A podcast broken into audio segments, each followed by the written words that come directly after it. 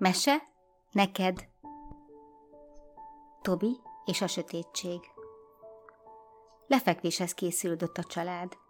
Vacsora után Tobi megfürdött, fogat mosott, és miután megbeszélték, hogy mi minden történt aznap, az ágyába bújva hallgatta anyukája esti meséit. Amint vége lett az egyik mesének, a kisfiú szokás szerint kérlelni kezdte anyukáját, hogy meséljen egy újabbat. Aztán megint egyet. És megint. Reggelig is eltartott volna mesélés, ha így folytatják. Ezért az anyukája elhatározta, hogy minden este két mesét mesél. Eztán, akárhogyan is kérleli őt Tobi, aludnia kell. A kisfiú ebben nehezen törődött bele. A meséket is nagyon szerette, de a fő ok az volt, hogy lámpaoltás után félni kezdett egy kicsit. Hiába égett éjjeli lámpás a szobájában, ő mégsem érezte jól magát. Szerette volna, ha ott van mellette valaki. Gondolt hát egyet, és Lolát szólította, hát ha éppen ráér beszélgetni vele. Lola mindig ott volt Tobi körül. Figyelte, hogy mi történik vele, így azonnal megjelent. Ezúttal rózsaszín hálóruhában jött. A lábára bojtos papucsot húzott, a kezében pedig egy egészen apró neszeszert szorongatott, a legszükségesebb varázskellékekkel kitömve.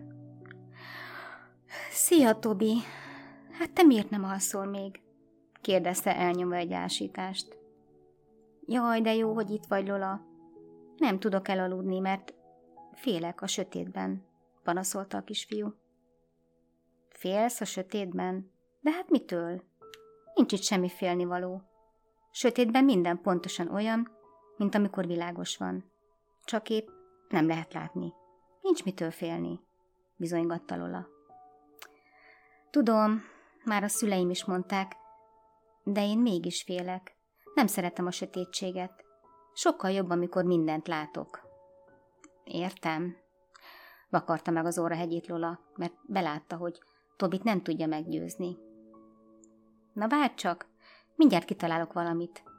Az a keresgélni kezdett a táskájában. Addig is beszéljünk meg egy fontos dolgot. Nem léteznek semmiféle félelmetes éjjeli lények és szörnyek és szellemek, akiket esetleg a televízióban láttál. Nekem elhiheted, mert már 777 éve vagyok tündér, és sok mindent megtapasztaltam. Az éjszaka és a sötétség nagyon jó dolog, mert ilyenkor tudjuk kipihenni magunkat. Ilyenkor alszanak az állatok, a növények, a természet. És elárulok neked egy titkot. Ilyenkor állnak munkába a helyettesítő éjszakai tündérek, hogy amíg mi, a titok tündérek alszunk, addig is legyen, aki vigyáz az emberekre. Tobi tágra nyílt szemmel hallgatta Lola szavait. Vannak éjszakai tündérek is? Miért nem találkoztam még velük? Azért, mert ők nem mutatkoznak az emberek előtt. Teljesen a sötétséghez szoktak, csak a sötétben tudnak szárnyalni és dolgozni, így nem láthatóak. Ha nem lenne sötétség, ők sem lennének, és az nagy baj lenne, mert mi sosem pihenhetnénk. Most is van itt éjszakai tündér? Nézett körül Tobi. Nem, még nincs, hiszen itt vagyok én, felelte Lola. De amint elalszom, meg fog hozzád érkezni a sötétben Polly, aki az én helyettesítő tündérem. Minden éjjel a szekrényet tetejéről vigyáz rád. Sajnos vele nem tudsz találkozni, de hidd el, itt van, és őrzi az álmodat. Egészen reggelig, amikortól megint én figyelek rád, még akkor is, ha épp engem sem látsz. Tobi kezdett megnyugodni. Hmm, már nem is félek annyira, Lola. Osztotta meg a tündérlányjal az új érzéseit. Ennek örülök, hogy ez így is maradjon, vett elő végre táskájából, amit idáig keresgélt, kapsz tőlem egy gondolatelterelő álompárnát. Azzal a meglepett kisfiú feje alá tett egy puha párnát. Tobi nem igazán szerette a párnákat, de ez valahogy más volt, mint a többi puha és kényelmes. Mi ez a párna, Lola? kérdezte, miközben tapogatta. Ez egy varázspárna. Segít elterelni a gondolataidat a sötétségről. Ha ráfekszel, Nincs más dolgod, mint lehújni a szemedet és álmodozni, például arról, hogy másnap vagy később mit fogsz csinálni, és milyen jó dolgok történnek veled.